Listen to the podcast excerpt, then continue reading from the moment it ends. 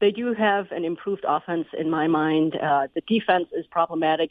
It was always going to hurt after Nicklas Lidstrom retired. You know, if, they had a, a legit number one or even a number two defenseman, I think they would be a very different team. But if they can get enough going on their offense that that can kind of bomb the defense a little bit, I think they'll be they'll surprise people. It seems like they've got a couple of things working against them. Number one, uh, they don't have high draft picks typically because they do make the playoffs, and the salary cap limits their ability to uh, bring in uh, top line free agents. How are they going to work around that? Well, you know, the, uh, for one thing, I mean, they, they did lose Pavel Datsyuk in the off season. He left with a year with a year left on his contract to return to Russia. So, but they added some important guys on July one. Uh, first and foremost, Frans Nielsen. He's a very underrated two-way center, kind of hidden away playing uh, on, with the New York Islanders. But everyone I've talked to, including Mark Howe, who's the director of pro scouting for the team, just raves about how good this guy is, how hard he works every night. So I think he'll be uh, a very good addition for them. Thomas Vanek has a reputation for not working hard, but I'll tell you for not working hard, he's a remarkably consistent 20 goal scorer, has put in 20 goals 10 of his 11 NHL seasons. And then Steve Ott adds some grit, uh, you know, that they miss. I mean, they, they're not a team that's known for holding other teams accountable for cheap shots. So I think, you know, those additions. And then if you just have guys like, I mean, Gustav Nyquist, such a disappointing season last year, 17 goals after coming near 30 for the previous two seasons.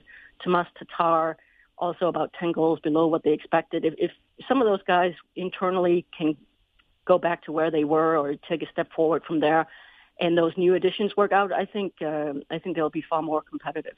Everyone's going to be looking at Dylan Larkin, uh, who had a pretty good rookie season last year. Um, how does he look?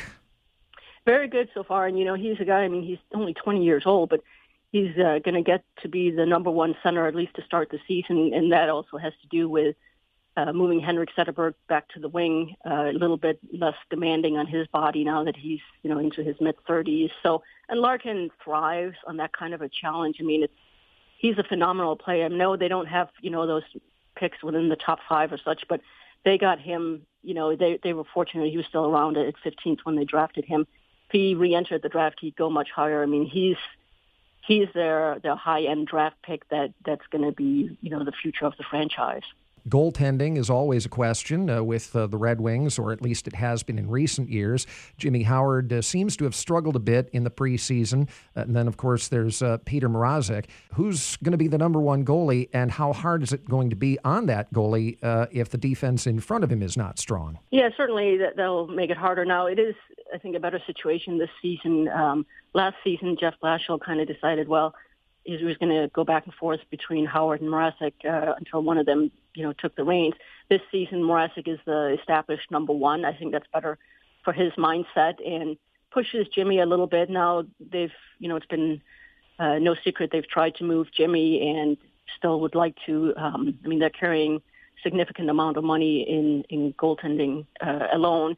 But um, you know, I mean, J- Jimmy's a good teammate and I think wants to kind of regain his foothold as well. And we have to remember, I mean, Mrazek took a, a stumble last February after he had played out of this world for kind of the middle of the season and, and almost lost essentially. I mean, he wasn't the starter when the playoffs began. So then he came back in and regained the spot. But I think they're in a little better position goaltending wise just because it's not up in the air anymore.